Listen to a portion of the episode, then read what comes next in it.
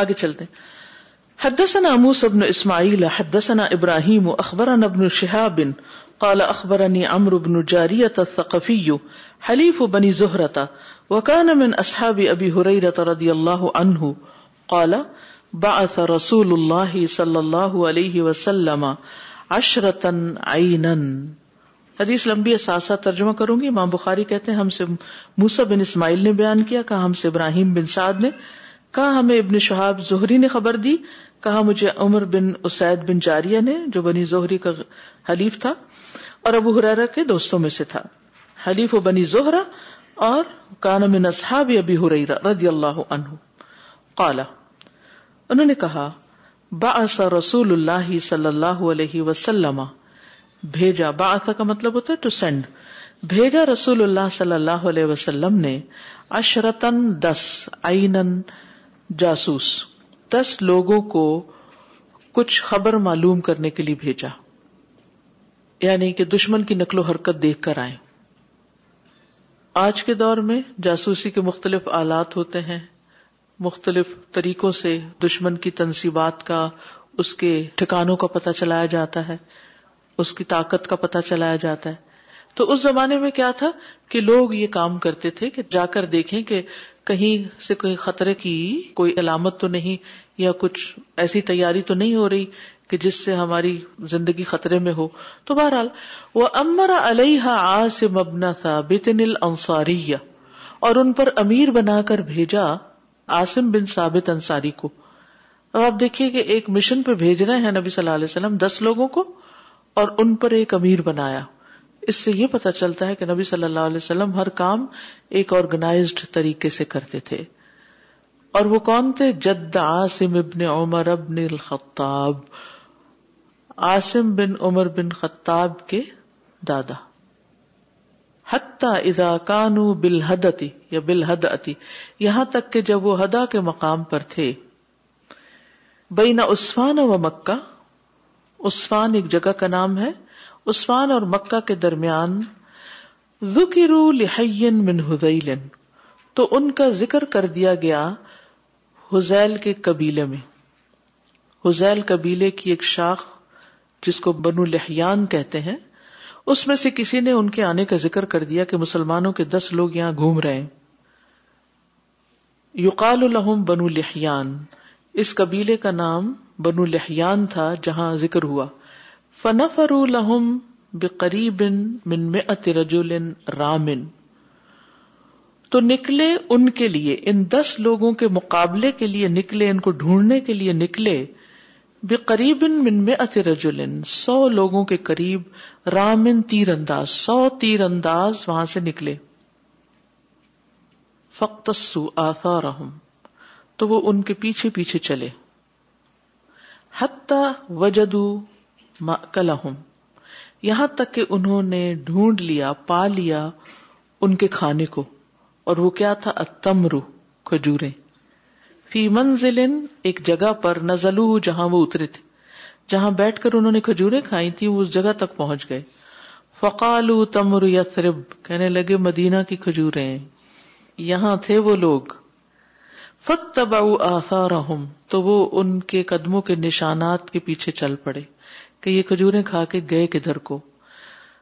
فلما حس بہم عاصم وأصحابہ, تو جب محسوس کیا ان کے آنے کو عاصم جو لیڈر تھے اور ان کے ساتھیوں نے, کہ اوہ دشمن تو ہم تک پہنچ گیا, ڈھونڈ لیا اس نے ہمیں, حالانکہ یہ چھپ چھپا کے ادھر ادھر گھوم رہے تھے. لجؤوا الی موضع, تو ایک جگہ پر انہوں نے پناہ لی, وہاں چھپنے کی کوشش کی.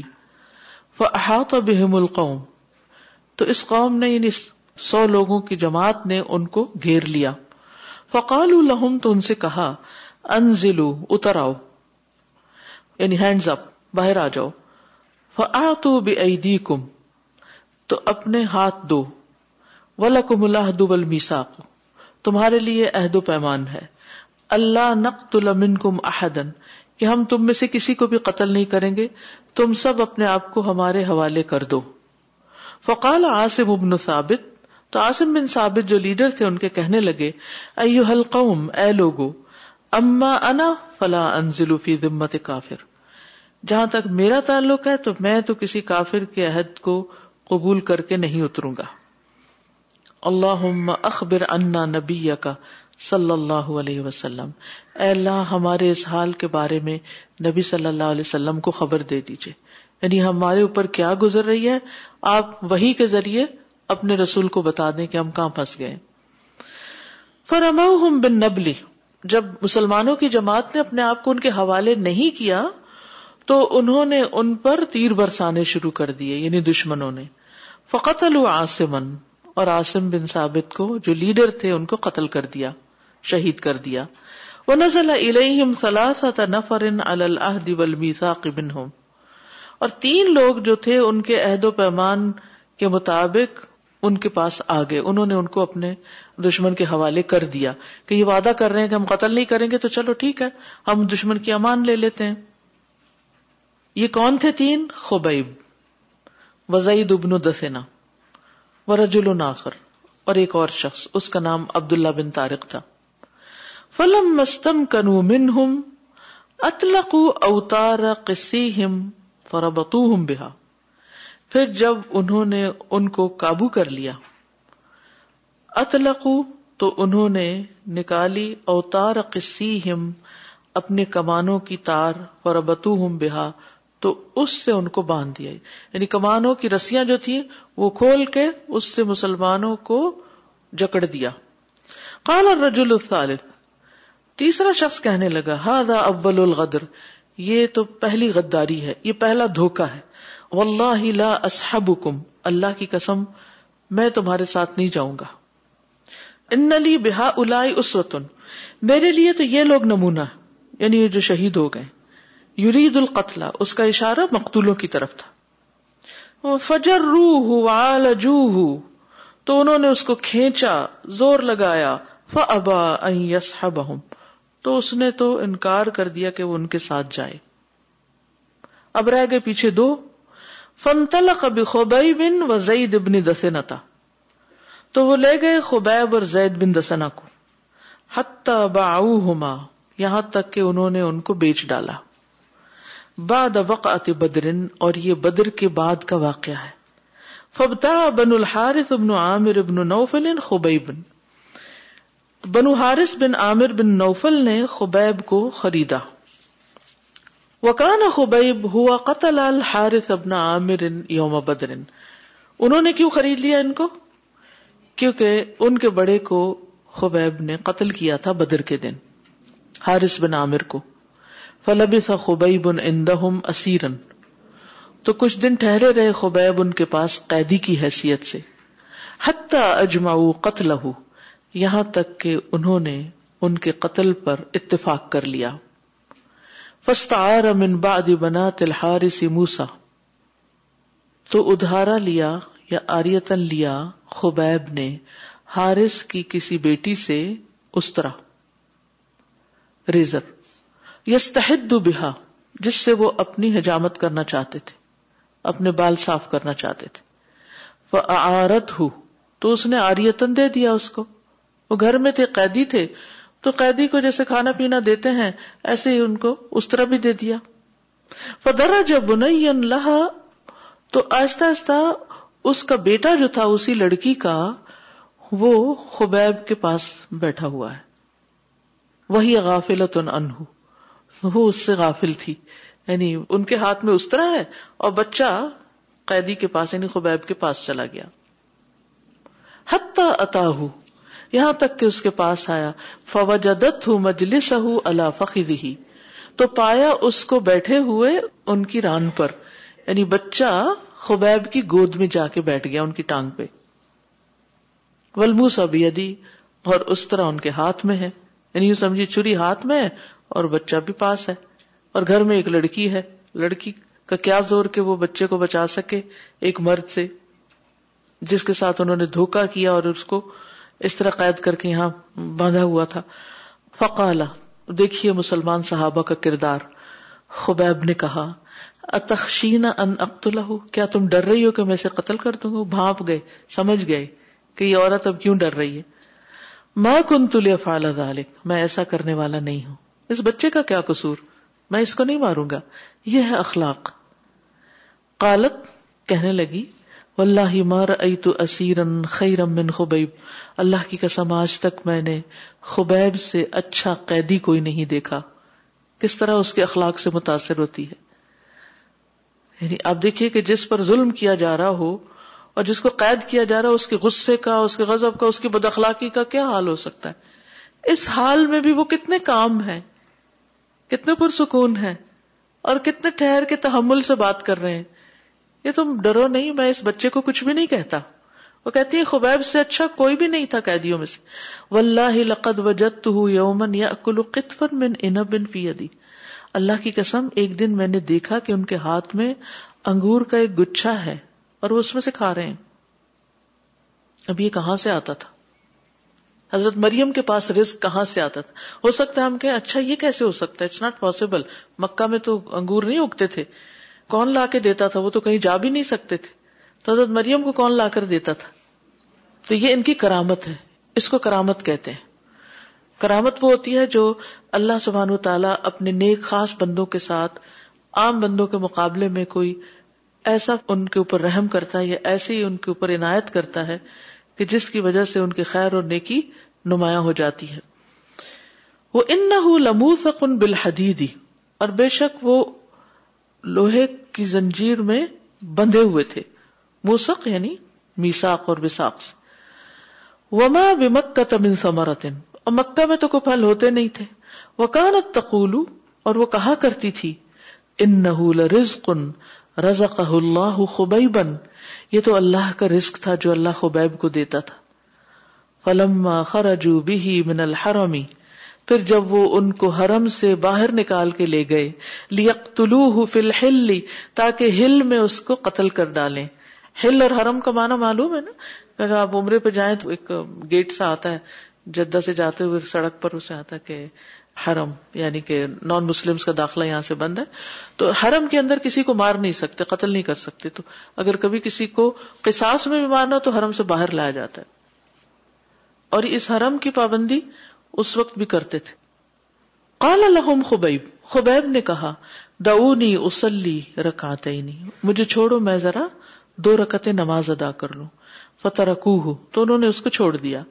فرکع رکعتین, تو انہوں نے دو رکعتیں نماز ادا کی. فقالا, پھر کہا واللہ لولا ان تحسبوا انما بی جزع لزدت, اللہ کی قسم اگر تم یہ نہ سمجھو کہ میں گھبرا رہا ہوں موت سے تو میں نماز لمبی کر دیتا. ہوں یعنی انہوں نے مختصر نماز اس وقت پڑھی تاکہ دشمن یہ نہ سمجھے کہ بہانہ بنا کے نمازیں پڑھ رہا ہے.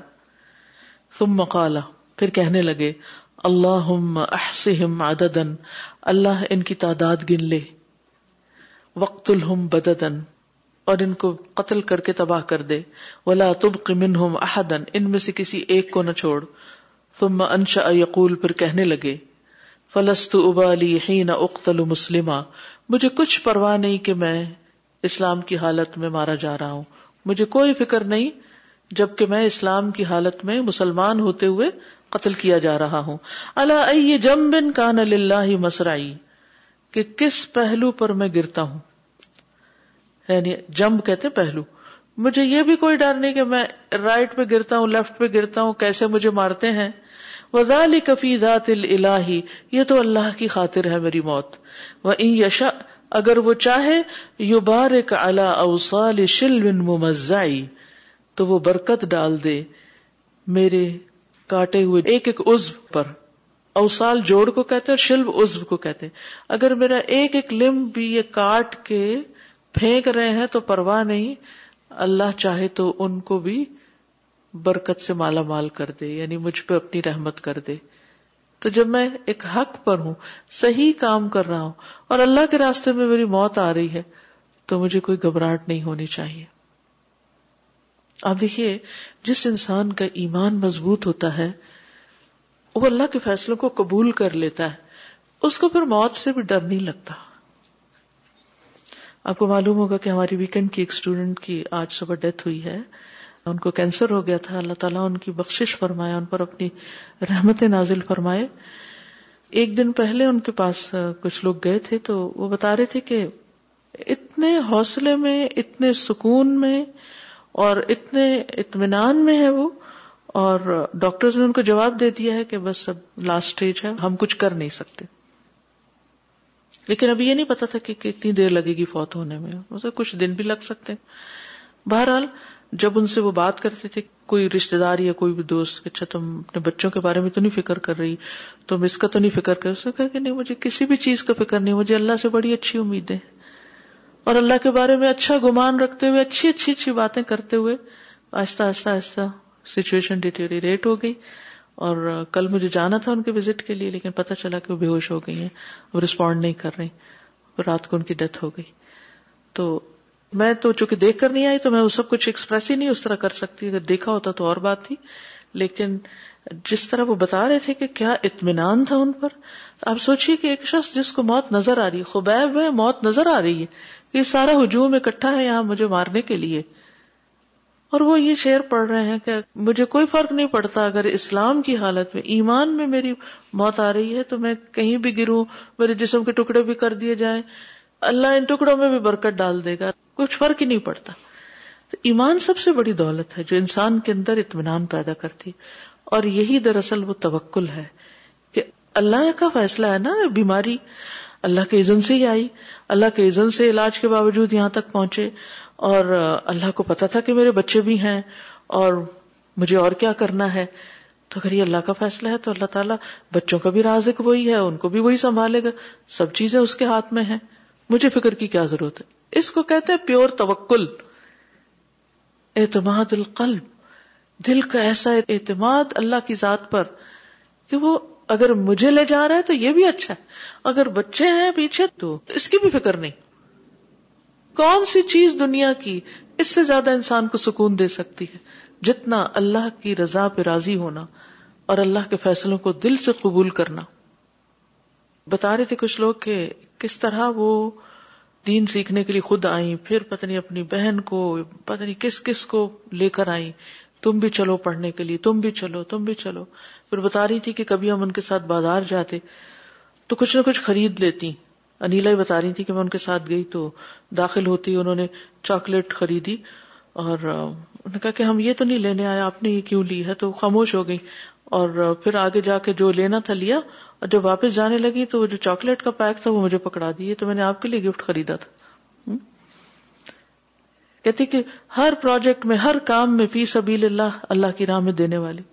تو اب دیکھیے کہ جب انسان اللہ کے لیے جی رہا ہوتا ہے نا تو اللہ کے لیے مرنا بھی آسان ہو جاتا ہے، اللہ کے فیصلوں پہ راضی ہونا بھی آسان ہو جاتا ہے، کیونکہ انسان کو ایک اطمینان ہوتا ہے کہ الحمدللہ میری زندگی میں سب سے بڑی چیز میرا رب تھا، جس کے لیے میں جی اور جس کے حکم پر میں دنیا سے جا رہی ہوں.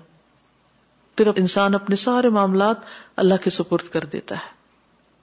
تو اگر ہم چاہتے ہیں کہ ہماری موت اللہ کے راستے میں آئے تو پھر کیا، قل ان صلاتی و نسکی وَمَحْيَايَ وَمَمَاتِي لِلَّهِ رَبِّ الْعَالَمِينَ. ممات تو سب سے آخر میں آتی ہے نا، اس سے پہلے صلات اور نسک اور حیات، یہ سب کچھ اللہ کے لیے کرنے کی ضرورت ہے. اپنے اندر سچائی اور اخلاص پیدا کرنے کی ضرورت ہے. چھوٹی نیکی ہو یا بڑی ہو، کچھ بھی ہو، انسان اللہ کے لیے کرتا چلا جائے. ثم قام الیہ ابو سروعۃ عقبۃ بن الحارث فقتلہ. پھر یہ شعر انہوں نے پڑھے تو ابو سروا عقبہ بن حارث کھڑا ہوا اور اس نے ان کو قتل کر دیا، شہید کر دیا. وَكَانَ خُبَيْبٌ هُوَ سَنَّ لِكُلِّ مُسْلِمٍ قُتِلَ صَبْرًا الصَّلَاةَ. تو یہ تھے خبیب جن سے یہ سنت نکلی ہے، جنہوں نے اس طریقے کا آغاز کیا کہ جو مسلمان بھی بے بسی میں مارا جائے وہ نماز پڑھ لے. جسے کسی کو پھانسی دی جا رہی ہے یا کوئی اور اس طرح کسی کو باندھ کے قتل کیا جا رہا ہے تو وہ مسلمان مرنے سے پہلے نماز کی اجازت لے کر دو رکعت پڑھ لے.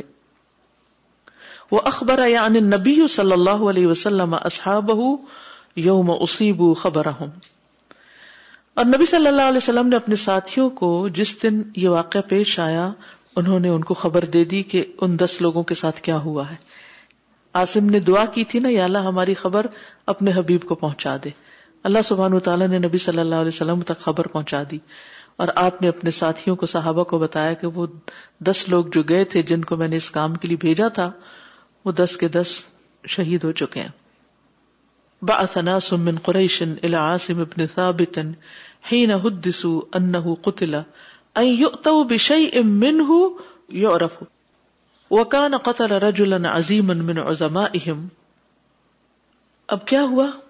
بعث ناس من قریش, بھیجا کچھ لوگوں کو قریش میں سے, الى عاصم بن ثابت, عاصم بن ثابت کی طرف, یعنی نبی صلی اللہ علیہ وسلم نے اپنے ساتھیوں کو عاصم اور ان کے ساتھیوں کے شہید ہونے کی خبر دی, اور پھر قریش کے کافروں نے چند لوگوں کو عاصم کی لاش کی طرف بھیجا.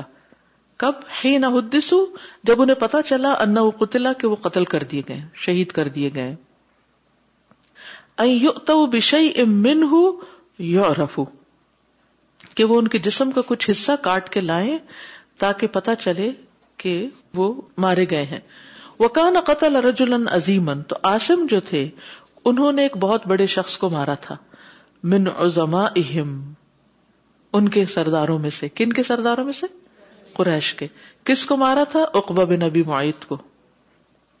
بہت بڑا دشمن تھا جس نے اوج لا کے ڈالی تھی نبی صلی اللہ علیہ وسلم پر نماز میں. فبعث اللہ لعاصم مثل الظلة من الدبر, تو اللہ سبحانہ وتعالی نے عاصم کی لاش پر مکھیوں کا یا بھیڑوں کا ایک امبریلا ڈال دیا تھا, یعنی ظلہ کہتے ہیں سائے کو. فحمتہ من رسلہم, تو وہ جو قریش نے لوگ بھیجے تھے نا ان سے ان کو بچا لیا.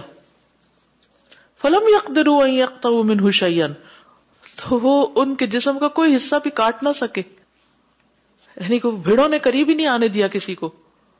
وقال کعب بن مالک, کعب بن مالک نے کہا, ذکروا مرارۃ بن الربیع, انہوں نے ذکر کیا مرارہ بن ربیع العمری کا, وہلال بن امیہ, اور ہلال بن امیہ الواقفی کا, رجلین صالحین قد شہدا بدرا, یہ دو بھی نیک لوگ تھے جنہوں نے بدر میں شرکت کی. اس میں یعنی آخر میں امام بخاری ان دو کا ذکر اس لیے کرتے ہیں کہ جنگ تبوک میں یہ پیچھے رہ گئے تھے تو لوگوں کے دل میں ان کے بارے میں کچھ بات تھی, تو یہاں امام بخاری ان کا دفاع کر رہے ہیں کہ وہ دو بھی بدر کے ساتھی تھے, بدر میں شریک ہوئے تھے. پچھلا قصہ مکمل ہو چکا ہے. اس قصے میں بہت سے سیکھنے کے سبق ہیں. ایک تو یہ کہ صحابہ کرام کا اخلاق اور کردار نظر آتا ہے کہ مختلف مواقع پر انہوں نے ری ایکٹ کیسے کیا, اور جب ان کے سامنے موت دکھائی بھی دی تو انہوں نے حال دعائی نہیں کی, چیخو پکار نہیں کی, اسے اللہ کا فیصلہ سمجھ کے قبول کیا, صبر کا مظاہرہ کیا, آخری وقت میں بھی اللہ کو یاد کیا, نماز پڑھی, اور پھر کس طرح اللہ تعالیٰ نے ان کے جسموں کو محفوظ کیا. یعنی خبیب کہتے ہیں کہ کچھ فرق نہیں پڑتا, گمان دیکھیے کہ اللہ میرے جسم کے ٹکڑوں پر بھی برکت نازل کرے گا. اور وہ معاملہ ان کے ساتھی کے ساتھ ہو رہا ہے کہ جب دشمنوں نے ان کے مرنے کے بعد ان کے جسم کاٹ کے مکہ لانا چاہا, ایک نشانی کے طور پہ دیکھو مار دیا اس کو جس نے ہمارے سردار کو مارا, تو اللہ سبحانہ وتعالیٰ نے دشمنوں کو قریب نہیں آنے دیا. یہ بھی ایک کرامت تھی, ان کی یہ کرامت, ان کی یہ کرامت. کل بھی ہم نے دیکھا نا کہ جنگ بدر میں کس طرح اللہ نے مدد کی, یہاں بھی ہم دیکھ رہے ہیں کس طرح اللہ سبحانہ وتعالیٰ کی مدد آ رہی ہے. ایسا کیوں ہے کہ ان لوگوں کے ساتھ مدد آتی ہے اور ہم لوگوں کے ساتھ مدد نہیں آتی؟ کیوں, کس وجہ سے ان کے ساتھ مدد آتی؟ ان کے اخلاص کی وجہ سے. سبحان اللہ. اگر ہم کوئی بھی اچھا کام صرف اللہ کے لیے کرنا شروع کر دیں نا, اور اپنی ذات اور اپنے آپ کو بیچ میں سے نکال دیں, اپنی ایگو اور اپنی پسند اور ناپسند اس کو ایک طرف کر دیں, میرے رب کی رضا ہے, مجھے کرنا ہے, آپ دیکھیں کیسے مدد آتی ہے اللہ کی, کیسے اللہ آپ کا دفاع کرتا ہے. کچھ کہنا چاہیں تو کہیے ورنہ آگے چلیں گے. السلام علیکم ورحمۃ اللہ. استاد آپ جو ابھی ذکر کر رہی تھی نا کہ کچھ لوگوں کو اتفاق ہوا تھا, تو میں بھی ان میں شامل تھی. ابھی منڈے کو ہم ان سے مل کر آئے تھے, تو الحمدللہ آئی واز سو سرپرائزڈ کہ ان کے منہ سے سارا وقت الحمدللہ ہی نکلتا رہا, اور صرف ان کو جو ایک خلش تھی وہ یہ تھی کہ میرا کورس پورا نہیں ہو سکا. اللہ اکبر. ان کی جب سرجری ہوئی تھی کچھ مہینے پہلے, تو وہ سرجری کے دو یا تین دن کے بعد وہ ٹیسٹ دینے کے لیے آ گئی تھی. اللہ اکبر, کمٹمنٹ دیکھیے آپ جی. اور ان کو دیکھ کے یہ لگ رہا تھا کہ وہ جو ہم نے پڑھا نا کہ جس کو اللہ سے ملاقات کا شوق نہیں ہوتا, اللہ تعالیٰ بھی اس سے نہیں ملنا چاہتا, ان کو دیکھ کے یہ لگ رہا تھا کہ واقعی وہ تیار ہیں she was ready and she was happy to meet اللہ سبحانہ و تعالیٰ. اور یہ اسی وقت ہوتا ہے جس کے دل کو پھر اللہ تعالیٰ اطمینان سے اس آخری وقت میں دنیا کی محبت سے, دنیا کی ہر فکر, ہر پریشانی سے فارغ کر دیتے. تو واقعی ان کے چہرے سے اتنا زیادہ اطمینان اور اتنا زیادہ سکون تھا, اور سارے اچھے کلمے نکل رہے تھے. اور ان کی بہن جنہوں نے بہت زیادہ خدمت کی ان کے آخری وقت میں, وہ کہہ رہی ہیں, مجھ سے کہتی ہیں کہ میرا لیسن سن لو, مجھے یہ سورہ یاد کروا دو, مجھے یہ آیت یاد کروا دو. اور پھر اتفاق یہ ہوا کہ استاذہ تھوڑی سی دیر کے لیے نرس آئیں ان کا ٹریٹمنٹ کرنے, تو ہم لوگ باہر نکلے تو وہ پورا لیول ہی ایسا تھا جہاں پہ یہی سارے پیشنٹس تھے کہ جو اپنی زندگی کے آخری دن گزار رہے تھے. تو میں اپنے ساتھیوں سے یہی کہہ رہی تھی کہ ان لوگوں کو دیکھیں اور راحیلہ کو دیکھیں, کس وجہ سے راحیلہ کے چہرے پہ اتنا سکون ہے اور ان لوگوں کے چہروں پہ اور ان لوگوں کے حال سے کتنی وحشت ہو رہی ہے ہمیں دیکھ کر. اور یہ صرف اللہ تعالیٰ کا ہی ساتھ ہے. بالکل, اس قرآن کی برکت ہے, اس علم کی برکت ہے. جانا تو ہے ہمیں, لیکن سوچنے کی بات ہے کہ کیا لے کر جا رہے ہیں. ابھی فوزیہ ہاشمی ان کی بہت اچھی فرینڈ ہے, وہ بتا رہی ہیں کہ ان کے چہرے پہ اتنی زیادہ مسکراہٹ, اتنی بالکل کلیئر مسکراہٹ ہے. ابھی وہ صبح دیکھ کر آئی ان کو. اب دیکھیے کہ جو علم کے راستے میں ہوتا ہے ہاں؟ اس کے لیے کیا آتا ہے, حدیث پڑھی ہے نا, من سلک طریقا یلتمس فیہ علما سہل اللہ لہ طریقا الی الجنہ. اور یہ اس بڑی جنت سے پہلے ایک دل میں جنت آ جاتی ہے نا, سکون اور اطمینان کی. لیکن افسوس کہ ہم چھوٹے چھوٹے مسائل میں الجھ کر اس علم سے دور ہو جاتے ہیں. فلاں ٹیچر نہیں ہوگا تو میں نہیں پڑھوں گی, وہ نہیں ہوگا تو میں یہ نہیں کروں گی. ان سب چیزوں کو ایک طرف رکھ کے ہمیں اپنے اصل مقصد اس کتاب اور سنت کو پکڑ کے رکھنا چاہیے. کوئی ہو یا نہ ہو, وسائل ہو یا نہ ہو, لیکن آخری دم تک طالب علم رہے. یعنی مجھے حیرت ہو رہی ہے کہ کینسر کی سرجری ہوئی ہے اور تیسرے دن وہ ٹیسٹ دینے کے لیے آ گئی ہیں. یہ کون آ سکتا ہے اٹھ کے جس کے اندر واقعی اخلاص اور واقعی شوق ہو کہ وہ جو کام کر رہا ہے وہ بہت پریشیس ہے, اسے اپنے اس کام کی قدر ہو کہ یہ معمولی کام نہیں کہ چھوٹی موٹی چیزوں اور چھوٹے موٹے مسائل کے آنے سے اس کو پیچھے چھوڑ دیا جائے. کچھ بھی ہو اس راستے کو نہ چھوڑے انسان. ایسی عملی مثالیں سیکھنے کی ہوتی ہیں نا. صحابہ کا جب ہم پڑھتے ہیں تو ہم کہتے ہیں وہ تو بہت بڑے لوگ تھے, ہم تو وہ نہیں ہو سکتے. لیکن if someone amongst us ہمارے ہی اندر سے کوئی ہو تو وہ ہمارے لیے ایک زندہ مثال ہوتی ہے نا. اور نبی صلی اللہ علیہ وسلم نے فتنوں کے دور میں جو لوگ صبر کریں ان کے بارے میں فرمایا ہے کہ انہیں تم جیسے پچاس لوگوں کے برابر اجر ملے گا. یعنی صحابہ میں سے پچاس کے برابر ان کے لیے اجر ہے کہ جو فتنے کے دور میں دین پر قائم رہے اور مشکلات پر صبر کرے. جی ڈاکٹر صاحب, یہ میں پڑھتی ہوتی تھی تو میں سوچتی تھی ایسی بھی کیا بات ہے, ایسی بھی کیا بات ہے.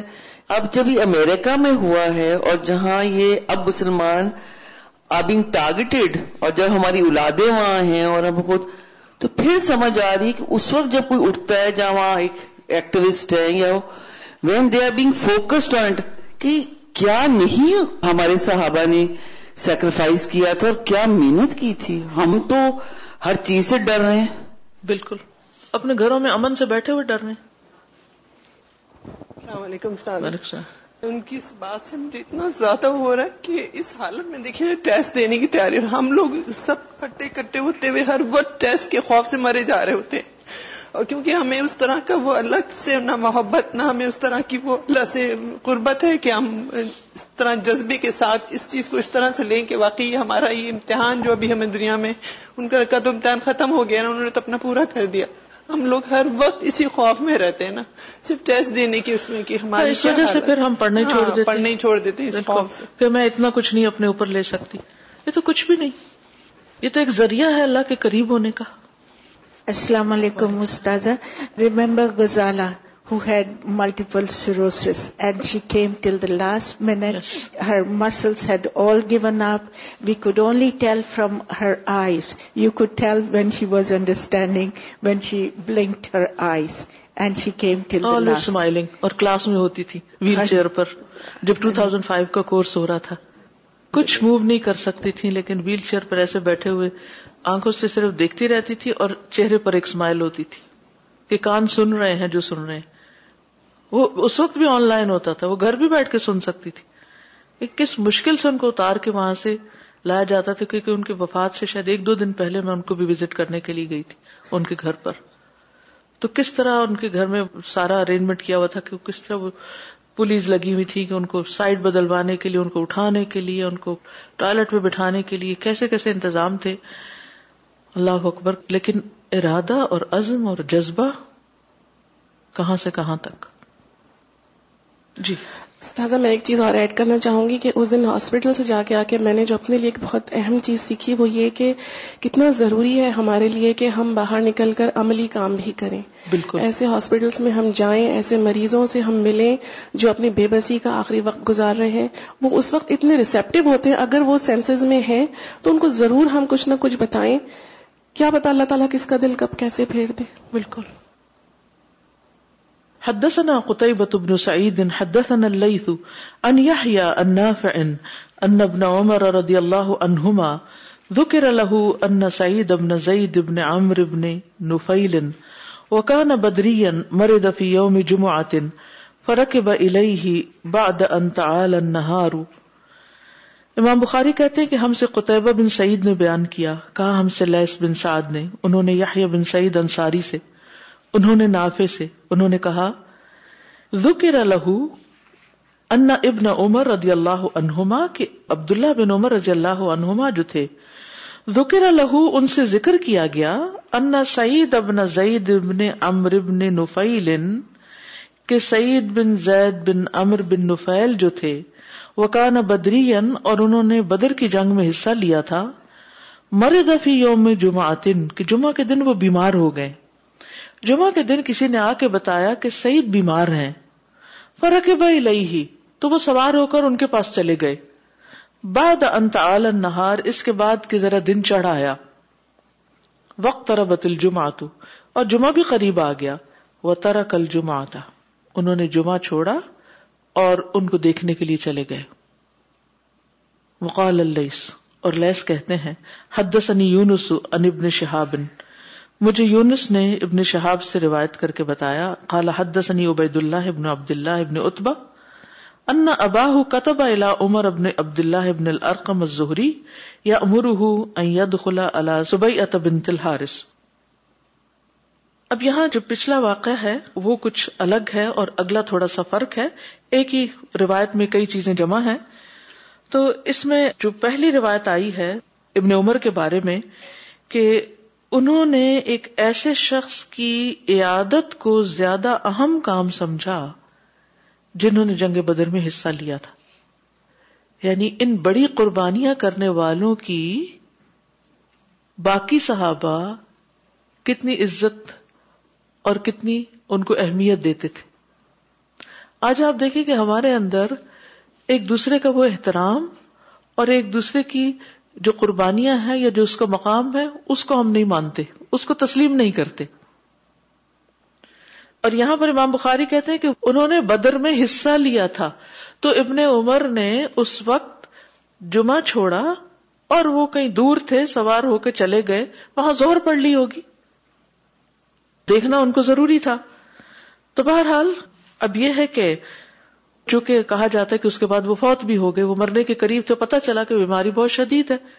جیسے بعض اوقات پتہ چلتا ہے نا کہ ایک شخص بالکل آخری دموں پہ ہے، any time she can go اور ہی کین گو، تو یہی حال یہاں بھی تھا. تو انہوں نے جا کر فوراً ان کو دیکھا اور ان کے پاس یہ ایک عذر تھا کہ اس وقت اب انہیں اس مریض کو دیکھنا ہے، اور چونکہ یہ ان کے رشتے داروں میں سے بھی تھے نا.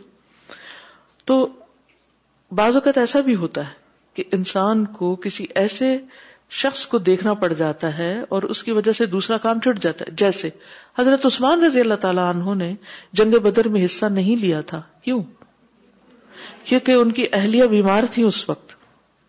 اس سے یہ بھی پتہ چلتا ہے کہ ہمارے دین میں بیماروں، معذوروں، کمزور لوگوں کا کتنا حق ہے. ابھی یہ جو بات کر رہی ہے نا کہ ہمیں کبھی اپنے اس دائرے سے نکل کر ہاسپٹل وغیرہ بھی جا کے دیکھنا چاہیے کہ لوگ کس کس حال میں رہ رہے ہیں، تو پتہ چلتا ہے کہ کس قدر دعویٰ کرنے کی ضرورت ہے، کس قدر لوگوں کو بتانے کی ضرورت ہے، جس سے ہم غافل ہیں.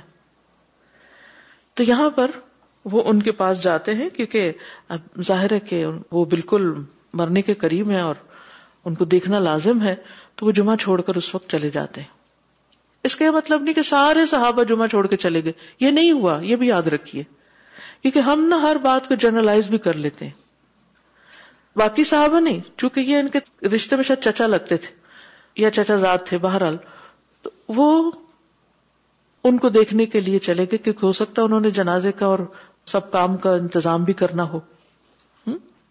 لیکن اصل وجہ کیا تھی کہ بدر میں شریک ہوئے تھے, ان کی ایک قربانی تھی. پھر اس کے بعد ایک اور روایت ہے, عبید اللہ بن عبداللہ بن عتبہ کہتے ہیں کہ ان کے والد نے عمر بن عبداللہ بن ارقم الزہری کو لکھا. کیا لکھا؟ یا امرہ, انہیں حکم دیا, ان یدخل علی سبیعہ بنت الحارث, کہ وہ سبیعہ بنت الحارث سے جا کر ملیں, الاسلمیہ جو بنو اسلم قبیلے سے تعلق رکھتی ہیں. فیسألها عن حدیثها, اور ان سے ان کی حدیث کے بارے میں پوچھیں, ان کی کیا حدیث ہے. وعن ما قال لها رسول اللہ صلی اللہ علیہ وسلم حین استفتته, کہ رسول اللہ صلی اللہ علیہ وسلم نے ان سے کیا کہا تھا جب انہوں نے آپ سے فتویٰ مانگا تھا. فکتب عمر بن عبداللہ بن الارقم, تو عمر بن عبداللہ بن ارقم نے لکھا, کس کو؟ جنہوں نے ان سے سوال کیا تھا, الا عبداللہ بن عتبہ, تھا عبداللہ بن عتبہ کو. یخبرہ, وہ انہیں خبر دے رہے تھے, ان سبیعہ بنت الحارث, یہ ایک صحابیہ ہیں, سبیعہ بنت الحارث جو ہیں, انہوں نے اخبرت ہو, خبر دی ان کو, انہا کانت, کہ وہ تھیں, تحت سعد بن خولتا, سعد بن خولہ کی زوجیت میں. یاد ہے پیچھے ہم حدیث پڑھ چکے ہیں, نبی صلی اللہ علیہ وسلم سعد بن خولہ پر افسوس کرتے تھے کہ وہ مکہ میں فوت ہو گئے. وَهُوَ مِن بَنِي عامر بن لؤی, اور وہ بنو عامر بن لؤی سے تھے. وَكَانَ مِمَّن شَهِدَ بدرن, اور وہ ان لوگوں میں سے تھے جو بدر میں حاضر ہوئے. فَتُوفِيَ عَنْهَا, تو وہ فوت ہو گئے. اب یہاں بھی آپ دیکھیں امام بخاری اس واقعے کو کس وجہ سے لا رہے ہیں کہ سعد بن خولہ بھی بدر میں شریک تھے, ٹھیک ہے, تو ان کے شوہر تھے کس کے؟ سبیعہ کے. وہ فوت ہو گئے کہاں؟ فی حجۃ الوداع, حجۃ الوداع کے موقع پر. وہی حامل, اور وہ پریگننٹ تھی. فلم تنشب ان ودعت حملھا, تو کچھ ہی دیر گزری تھی یا کچھ ہی دن گزرے تھے کہ انہوں نے بچہ پیدا کر دیا. ودعت حملھا بعد وفاتی ہی, شوہر کی وفات کے بعد. فلما تعلت من نفاسہا, پھر جب وہ نفاس سے پاک ہوئی, تجملت للخطاب, تو انہوں نے بناؤ سنگار کیا, میک اپ وغیرہ کیا. تجملت کا مطلب بیوٹیفائی کیا اپنے آپ کو, للخطاب پروپوزل بھیجنے والوں کے لیے, یعنی دوسری شادی.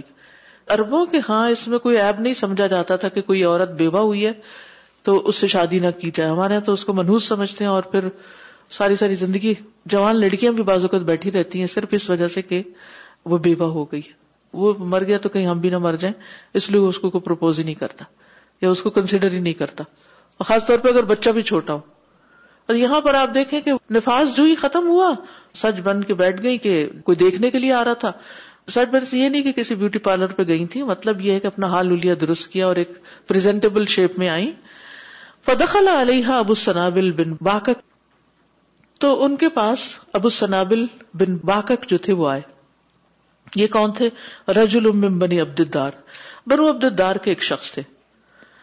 فقال لہا, تو ان سے کہنے لگے ابو السنابل, مالی اراکی تجملتی للخطاب, یہ تم نے کیا کیا کہ تم خطاب, یعنی خطبہ کہتے ہیں نا منگنی کے پیغام, تو پروپوز کرنے والوں کے لیے تم بنساور کے بیٹھ گئی ہو.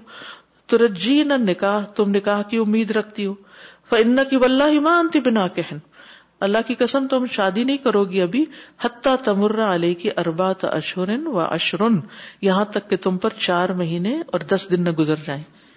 چار مہینے دس دن کس کی عدت ہوتی ہے؟ بیوہ کی. قرآن مجید میں آتا نا کہ ان کی عدت چار ماہ دس دن ہے. وَأُولَاتُ حَمْلٍ, اور جو حاملہ ہے ان کی عدت کیا ہے؟ جب وہ حمل وضع کر دیں, چاہے دس دن بعد کر دیں, عدت ختم. قالت سبیعہ, سبیعہ کہنے لگی, فلما قال لی ذالک, جب ابو السنابل نے آ کے مجھے یہ کہا, جمعت علی ثیابی, تو میں نے اپنے کپڑے اٹھائے, یعنی میں نے کپڑا وغیرہ اوڑا, چادر وغیرہ اوڑی.